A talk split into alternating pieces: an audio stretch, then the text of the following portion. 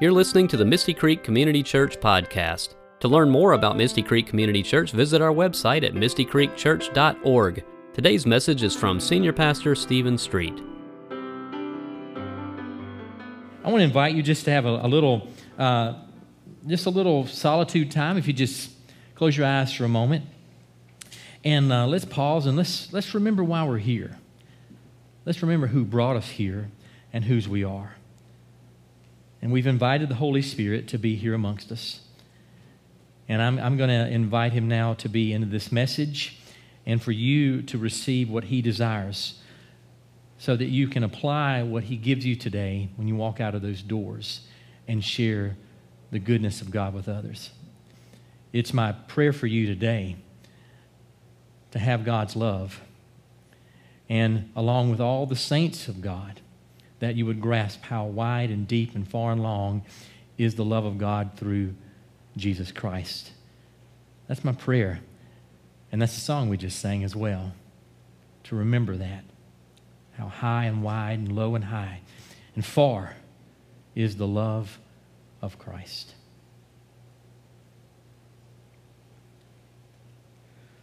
Come Holy Spirit, come. Sweet, sweet Spirit, come. You are welcome in this place. You are welcome, Holy Spirit. You may open your eyes. There's a little girl, first day of school, she's living up north, and it's a cold day, and she's wearing her brand new white mittens. She's got on her brand new fluffy white earmuffs. She's wearing her brand new white beret, and she looks good. She shows up on the first day of school. She gets there, and they're outside on the playground. This little mean boy comes up and, and grabs her beret and her earmuffs, pulls them off her head, and throws them into a mud hole. He stomps on them. The little girl doesn't cry. She doesn't complain. She doesn't punch the little boy. She just watches. The teacher sees all of this happening, and of course, she disciplines the little boy. And after she's finishing up with him, she goes to the little girl and she says, I'm so sorry about your earmuffs and your beret. And the little girl said, It's okay. It's all right. I just need to take a day off and tell that little boy about God. That's what the little girl said.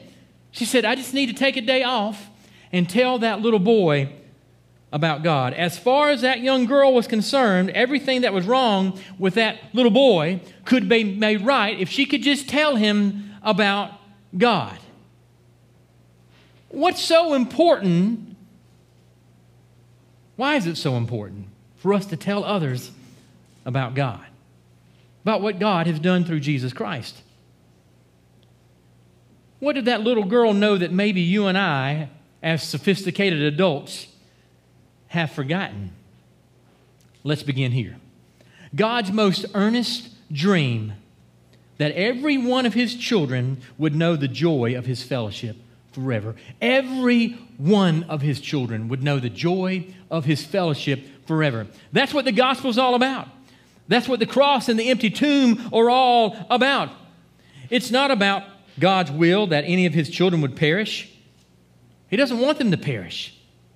He wants them to have eternal life. He wants every one of his children around the globe to know about his son, Jesus Christ. And he's given us, his people, that responsibility of sharing the good news, the gospel, with the world. There's no other clear message in the Bible than this God's desire is to have fellowship, to have a relationship with all of his children, not that you just know about him, but that you would know him through his son, Jesus Christ, that you would have an intimacy with him. It's said that humanity has this insatiable hunger for God. There are people right now walking outside, there are people working, there are people at home who have this longing for God and they don't even know it.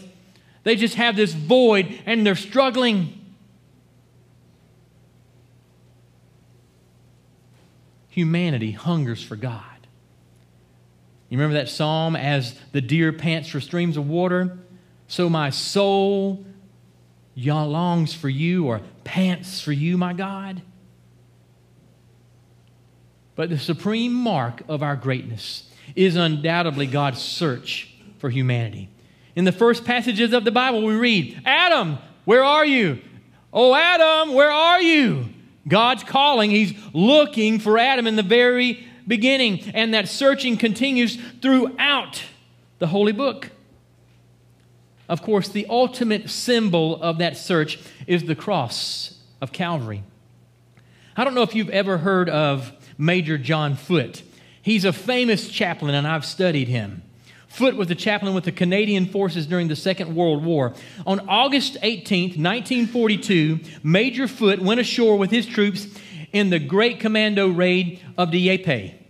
The losses were staggering due to so many deaths and people getting annihilated. The Canadians, they were just unable to evacuate from the town. So they were left behind. All these soldiers were left behind.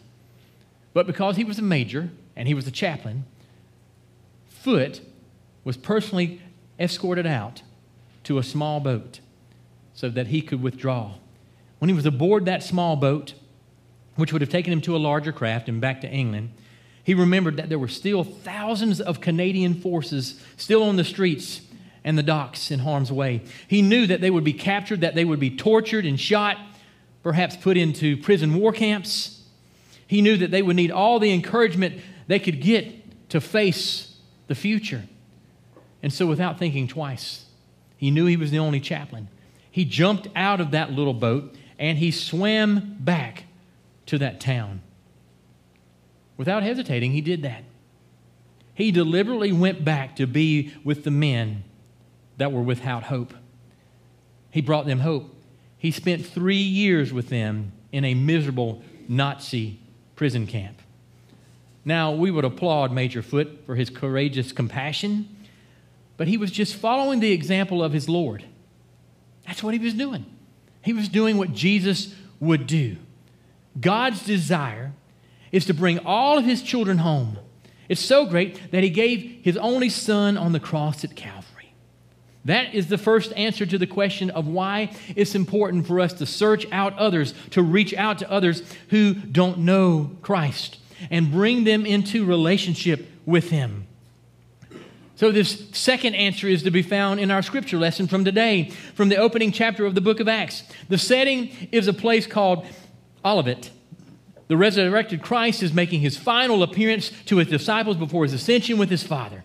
Here's his final instructions. He says this But you will receive power when the Holy Spirit comes on you, and you will be my witnesses in Jerusalem, in all Judea and Samaria, and to the ends of the earth. And after he said this, the coolest thing happened, y'all. He was taken up before their very eyes. I can imagine it now. I don't know if there was music, but it's Jesus. He could do whatever he wanted to do. Can you imagine? in the clouds. Look at me. You know, it's got to be really cool to be there and watch that. And at the same time, your disciples, no, Jesus, don't leave. It's like that commercial when, when the, the parents leave the grandchildren with the great grandparents. And they're like, don't leave the baby. You know, Jesus, don't leave us. What are you doing? There he goes into the clouds. There he goes. That's what he says. That's his last instructions. You shall be my witnesses. Here, my friends, is the main business of the church. And that's what we're talking about. What's the main business of the church? It's not having coffee and donut holes and how comfortable things are. You got to face it. Some of you are in here today saying, Man, I can't stand the fact that the bathrooms are downstairs and I got to go downstairs to go to the bathroom. I don't like that. You want to know something? Guess what? Here at Misty Creek, we found out that it's not about you and it's not about me. It's all about Jesus. And if you got to go downstairs to go to the bathroom, so be it. At least we got a bathroom. We could have a porta potty set up there that's been sitting in the hot sun all day long. How would you like that?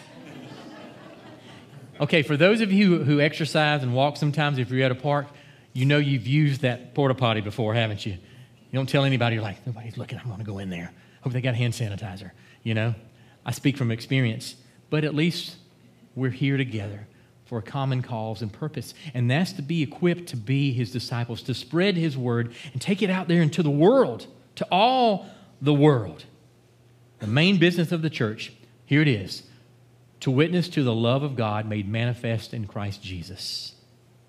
Now, I want you to listen to what I'm going to say next. And these notes are in your, your insert today if you want to follow along. But I want you to remember what you're going to hear next. This is foundational. If you're teeter tottering on whether you want to be a part of this worshiping community, I think this will help you make the next move, the next step in your relationship with Christ and this beautiful congregation. Here it is. We as a church do not exist for our own pleasure or for fellowship. We don't. I know you enjoy being here. We have fun. We've got great fellowship. We've got great relationships. That's all good. But that's not the reason we exist, okay? We're not simply a social service institution, okay? We're not simply a social club we can gather together and you got this group of people and this group of people and these group of people. We are one. One Lord, one faith, one baptism, one body together. That's who we are. I want you to hear this clearly. We're not anti gay, and we're not haters of anybody. We love all people. All persons are of sacred worth and deserving of God's grace. I want you to hear that clearly. We are the body of Christ. We are reaching out with loving arms to the world and not judging them. We're just reaching out with loving arms to the world to be the hands and feet of Christ. It's so easy to forget who we are and what we're about. It is. But we must, as we began the service, as I began my message today, rely on the inspiration and the power of the Holy Spirit. We must. We want to be a church that defines our culture. We do. We do not want to be defined by what's out there. We don't want to be defined by the culture. We don't want the culture telling us how we should be and what we should believe. We want the culture to be defined by the church, by God's truth, by God's word. He's the author, creator, perfecter, pioneer, sustainer of our faith. Nobody else is. Only He is. He's the authority. He's sovereign. He's holy. He's eternal. He's real. His word never changes. He remains forever constant, forever the same. He's the mighty healer and he just so happens to be wounded. And he too, like many of you, has scars. He's been hurt, he's been belittled, he's been homeless, he's been spat upon, he's been made fun of. And you thought you were the only one. Your Savior, your Messiah, the King of the universe, went through the worst criticism, ridicule, and death that you can ever fathom for you. That was done for you. And if there'd just been one of you, just been Jim Radovian or Stephen Street or Richard Brown or Bethany Jackson, he'd have done it.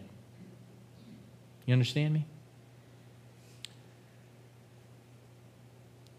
We love all sinners, but we do not love sin. We do not love sin. Matter of fact, I would say we hate sin, but we love all sinners. And if we don't love all sinners, then we don't love ourselves. And I don't love you. We're all sinners. If you have no sin and you've never sinned, you're welcome to leave now and go ahead and join eternity. If you're that perfect and you can walk like that and that's who you are, so be it. But there's nobody, nobody but one. The three in one the Father, the Son, the Holy Spirit. There you go. Make sure you're awake and paying attention. We are a Trinitarian church. It's important to remember that. The church, the church is called, folks, to help the sinner please God, not the other way around. And if I had my phone, I'd be putting that in my phone. That sounds good. I'm going to use that in my devotion tomorrow. I'm going to put it on Facebook. Remember, it's okay to have an unpublished thought on Facebook, by the way, just saying. But if there's something profound that can change or transform a life and lift someone up and not throw them into the ditch, then put it out there if it's good. But most of what you see nowadays, it's not that great, is it? Matter of fact, it's depressing. So let's be different. And let's put things out there that are transformational to understand that we are called to help the sinner please God. We love you as you are, but we do not want you to stay that way. I believe here at Misty Creek that however you come in, who you are at that moment, if you will surrender to the Lordship of Christ while you're here at this moment, that you will not be the same person when you exit those doors. That God is working on you chipping away at the old you so that the new you can come forth. And that inside reality can become an outside reality so others will see Jesus in you and no longer see you. That's what we believe here at Misty Creek. We love you just the way you are, but we don't want you to stay that way. The goal is complete transformation. I mean, Paul says it beautifully to the Romans. He never made it to Rome, by the way, but he, he wrote letters to them. He says this offer yourselves as living sacrifices, holy and pleasing to God. This is your form, your act of worship, living sacrifices. But then he says something that's really transformational. He says, Be ye therefore no longer conformed to the pattern of this world but be transformed by the renewing of your mind. Then you will be able to test and approve what God's perfect, pleasing will is for your life. Don't conform to the world, no matter how tempting it is, no matter what you see. You're tempted every day, aren't you? When you're out there on the computer, on your social media platform, to order the next gadget. You know, this miraculous thing that massages your feet, lose 10 pounds in 30 seconds. You know, it's like, do you really think that's, if that was true, it would be on the news, the FDA would be approving it? No, be careful. And understand that some of those pills that you guys order, the same ingredients in those pills are the same ingredients in your fiber pills. Be careful. Read and learn because the deception's out there, even in the smallest forms. And if you begin to be deceived in the smallest way, you'll be, de- be deceived in larger ways eventually. I'm going to get to that in just a few moments. So the goal is transformation. We want you to experience the transformation and the power that comes from the Holy Spirit. And some have even said to me, I never really knew the Holy Spirit until I started attending Misty Creek Community Church. I really never experienced it. Well, it had been there all along, but I was afraid of it. I thought it was some kind of force. Well, it is a force. I thought it was an it. Well, it's not an it, it's a he. The Holy Spirit is a person, the Holy Spirit is real just so happens, I know everybody will be out of town on May 30th, but that's Pentecost. I'm going to preach on that very thing the Holy Spirit being your comforter, your advocate, your friend. Oh, it's going to be a lively day. You thought today was lively? Just get ready. Start preparing you now, preemptive preparation for Misty Creek Community Church and what's going to happen. So, transformation, power that comes from the Holy Spirit. Our primary goal, here it is, is, is, is paramount. Our primary goal is for everyone to accept Jesus Christ. And not just make that one time commitment, but they immediately begin serving Him and being discipled and growing. That's why it's so important. And this is one of our primary focuses on being a member is to be engaged in a small group, in a community group, in a Bible study, a prayer group, whether that's virtual or in person. I'm really encouraged. Tomorrow night, tomorrow evening, our men, we've got around 30 to 40 men attending our men's Bible study now. And we did a study on the Holy Spirit. Now we're doing one on the Beatitudes and how Christians can change the culture. It's been a great study. Tomorrow night, we're having a crawfish and shrimp bowl. Woo! You know? And we're going to finish out the series eating some Cajun food and having some Tums. It's going to be magnificent. It is. Take your Tums beforehand, at least an hour beforehand, and then about four afterwards. You'll be fine. You'll be fine. Okay? So it's going to be a thrilling time. But what I've seen the connection that we have and the growth that happens from those groups. It's, there's, there's nothing like it. And to be discipled, to receive Christ and then become discipled, have someone mentor you through this process, this faith journey, because you're going to need it.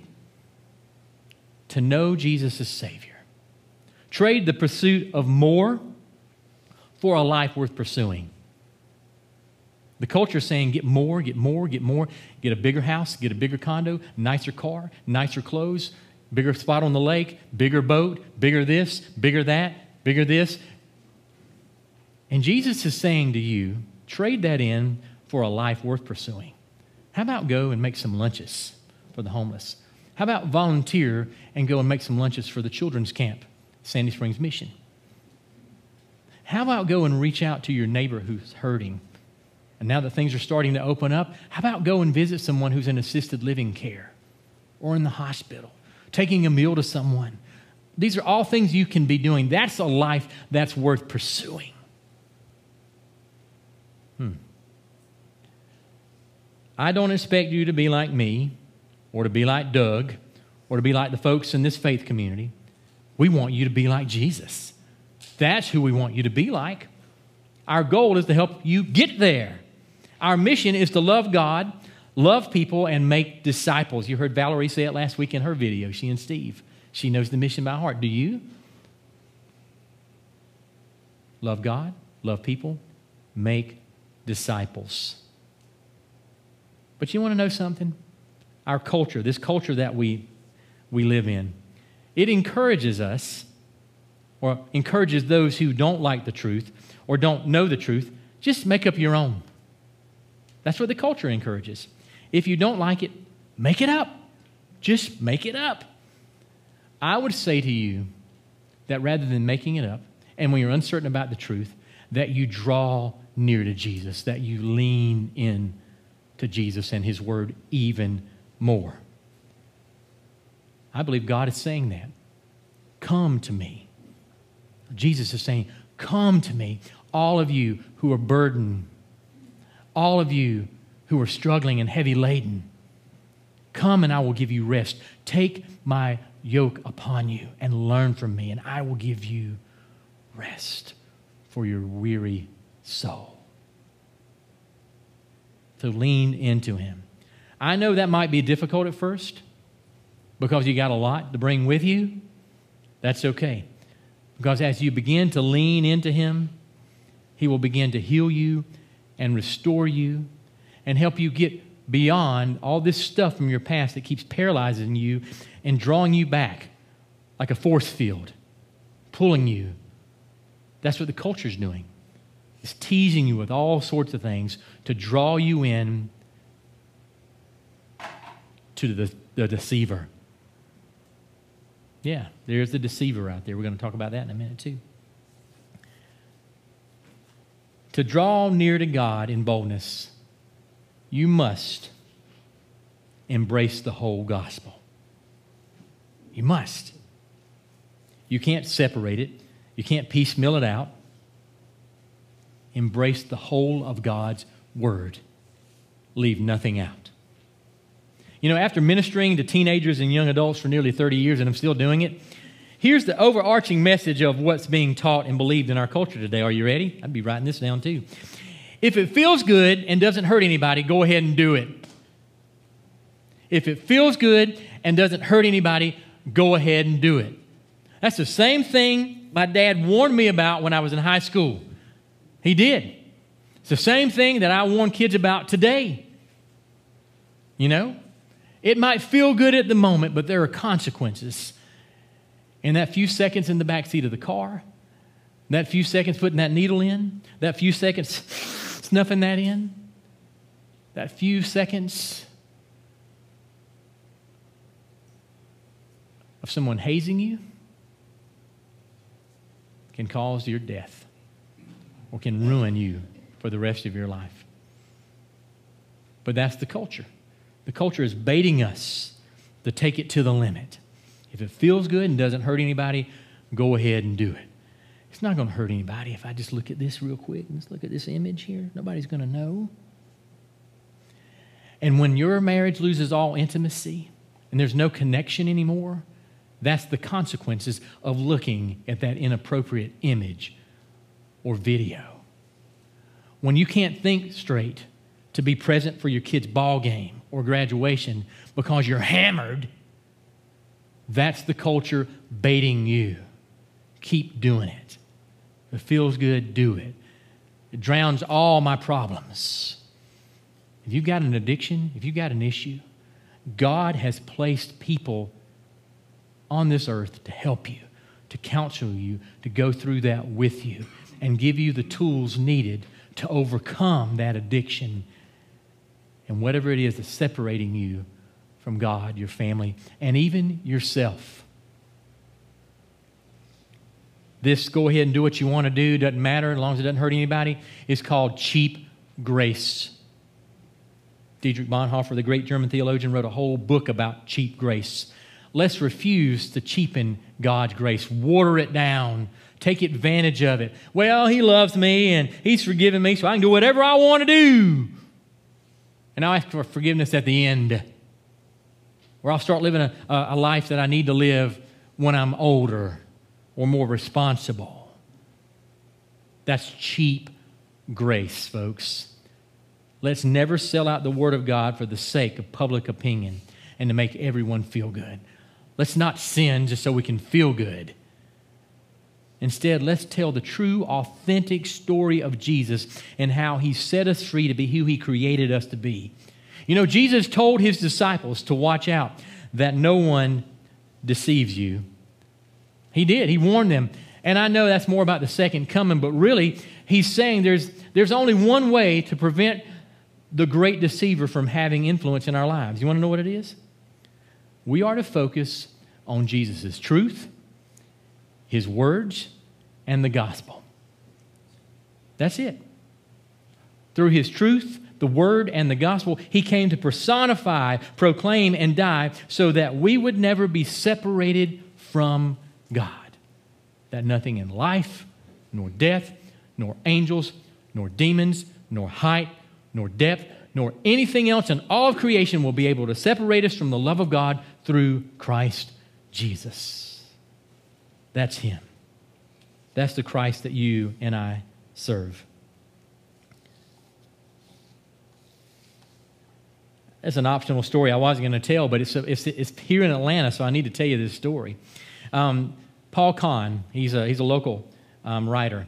He has a book called Making It Happen. He gives this humorous and yet tragic example of, of a church that was not really authentic. He said that one day while he was living in Atlanta, he was flipping through the yellow pages. There were people that used to do that. You don't even know what a yellow page is anymore, these young people. And in the listing for restaurants, there was a place called the Church of God Grill. You ever heard of it? The Church of God Grill. He said, Oh, the Church of God Grill. He said, That's cool. I'm going to I'm gonna call. And so he dialed the number because he was curious, and a cheery voice answered, Hello, Church of God Grill. And Kahn asked the man on the other end how the restaurant had been given its name. The man said, Well, we had a little mission down here, and we had church, and we started selling chicken dinners after church on Sunday to help pay the bills. Well, people liked the chicken so much that we did a great business that eventually we stopped doing the church services. After a while, we stopped doing all mission, and we just started serving the chicken dinners. And people loved the chicken dinners. We kept the name that we started with. That's the Church of God Grill.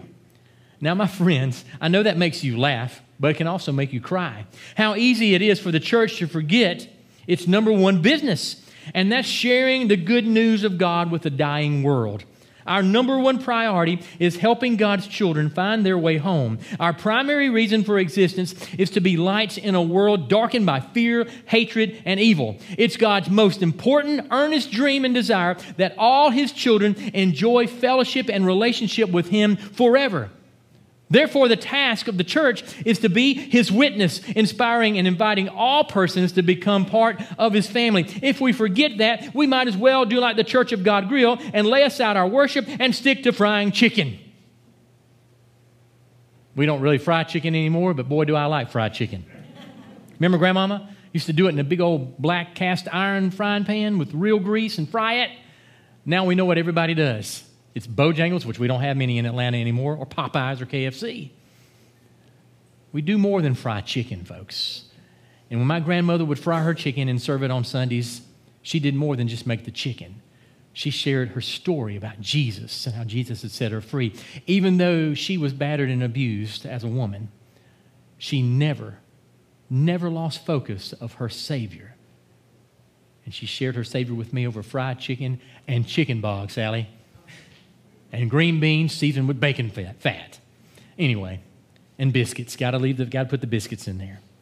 And so his, his dream is that we have fellowship with him forever, not just fried chicken.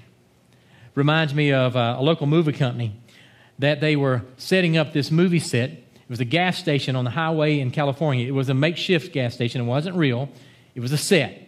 The filling station, though it looked so realistic that people passing by would stop their cars to buy gas. So a couple of the stagehands decided to have a little fun when the cameras weren't running. Whenever unsuspecting motorists would pull up to the false station, the stagehands would act like they were filling up the car with gas. Then they would tell the motorists that because of a special promotion, the gas was free that day.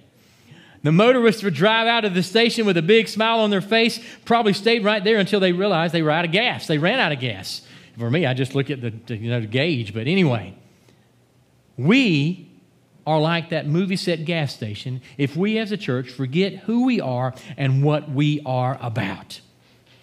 But there's one more thing to be said if it's God's most earnest dream and desire to have his children come home to him, and if it's the church's main task to be his witnesses to Jerusalem, Judea, and Samaria, to the ends of the earth, doesn't it mean one more thing? Doesn't it mean that you and I have a ministry of sharing the good news with our family, our friends, our neighbors, the people we work with, basically anybody that we come in contact with?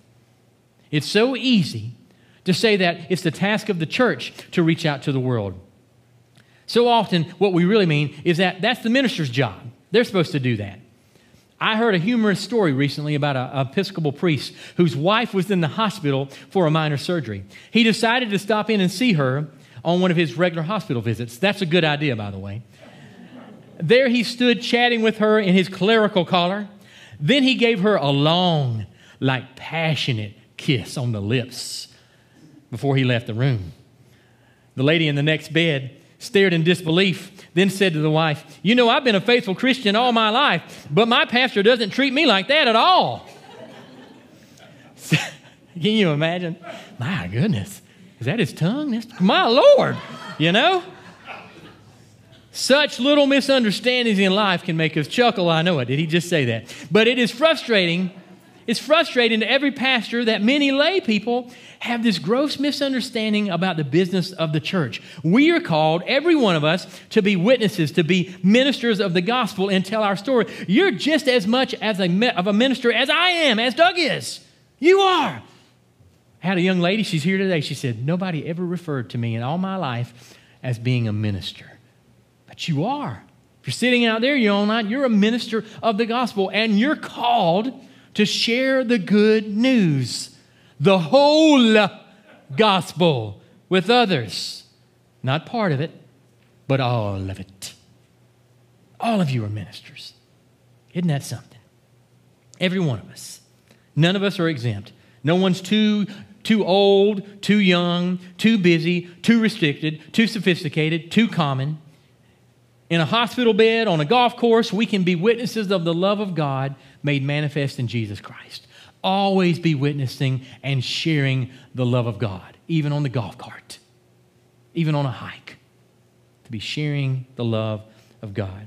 Someone has noted that of the 40 persons who were healed by Jesus in the New Testament, there were 34 who were either brought to Jesus by friends or Jesus was taken to them. Only six came to Jesus by their own initiative. Our task as individual Christians remains today to reach out to persons in Jesus' name and to bring them to the one that can satisfy all their needs. There are untold numbers of people that Jesus healed. We don't know the exact numbers, we just know the ones that are reported in his public ministry. There were so many miracles and things that he did, so many healings that he did that weren't even reported. He did so much for others. He never leveraged his power for his advantage. He was always looking to see where there was the greatest need. If he walked into a room or he was outside or in someone's house, he didn't make it about him. He was looking to see who was in need, who was struggling. That's what I mean by making a, a life. Making a life is not about earning a paycheck or what things you have. It's about responding to the needs of others. And sometimes the needs are right under your own roof and you don't even know it. You're helping everybody else out, commenting on everybody else in a positive way, affirming everybody else, but yet you never say to your spouse, I love you. Thank you for what you do. Very rarely do you say to your children, except when they do something bad, I'm proud of you and how you've come a long way. See what I'm saying? That's having the vision and the mindset of Christ, the attitude of Christ. President Jimmy Carter, in his book, Why Not the Best, describes in a moving way a humbling experience in his own religious pilgrimage. At one time, he was proud, he says, that he made over 140 visits over a 14 year period, responding and representing to his church to tell persons about Christ. 140 visits over 14 years. That sounds amazing, doesn't it? And then he says in 1996, his campaign for governor, in a three month period, he shook over 300,000 hands in order to gain the vote for president. He writes, this is Jimmy Carter. The comparison struck me 300,000 visits for myself in three months and 140 visits for God in 14 years. Now, of course, Mr. Carter belongs to a denomination that emphasizes personal evangelism.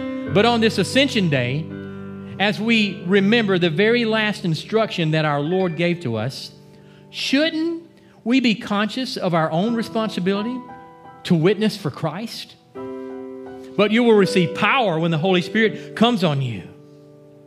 Christ said in his final commission to his disciples. And you will be my witnesses in Jerusalem, in Judea, in Samaria, and to the ends of the earth.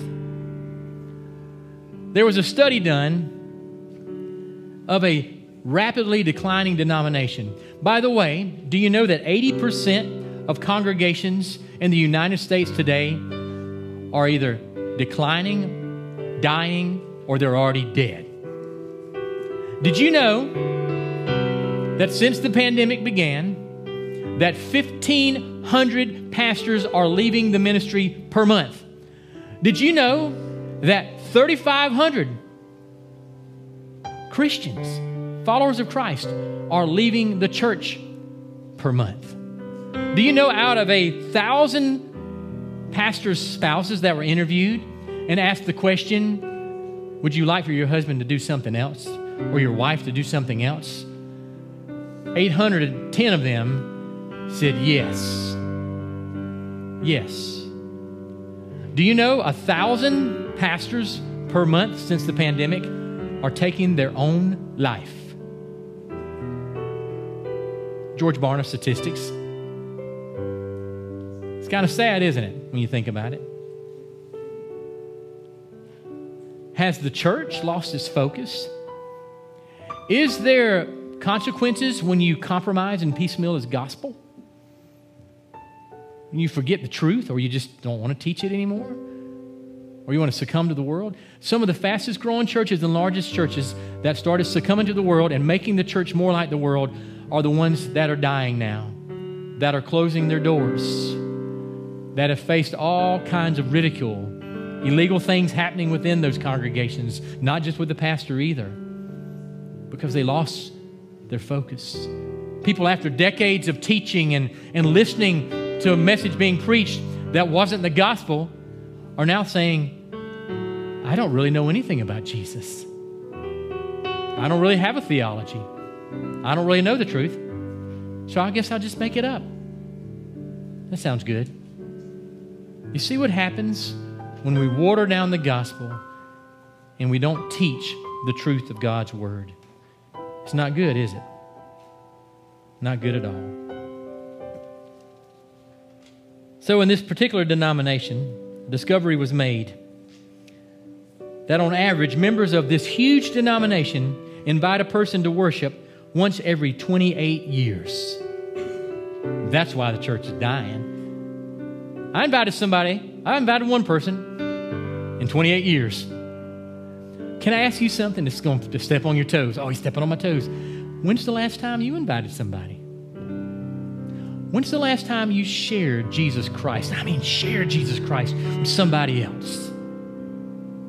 If that's your purpose, shouldn't we be doing that like every day, all the time? Well, I'm not an evangelist. I'm not a missionary, Stephen. I'm just an average Joe. And maybe you are literally Joe. But you're not average. You're supernatural with the power of God within you. And so he will give you the words and the story to tell. He's writing your story. You may think you are, but He's writing it. And when you let Him fully have your life, He will write the most beautiful story, wounds and scars and pain and all. And He will show you, even in this time, I was using this for my glory, and I had a purpose for you, even during this. He was looking to see how you were responding to that wound and that desert and that journey. And when you responded in faith and you sought Him, He carried you somewhere totally different than you thought you ever could be. You were soaring instead of just being stationary. He doesn't want you to be stationary any longer. How long has it been since you've given someone a simple invitation to join you in worship? Number one reason why people don't go to church. Here it is. They weren't invited. How can that be true, Richard? I mean, he's invited people. Several people are here because Richard and Peggy invited them. Saw him somewhere in the grocery store. They're not afraid of the gospel. They'll tell you right away. They're not afraid of somebody dejecting them either.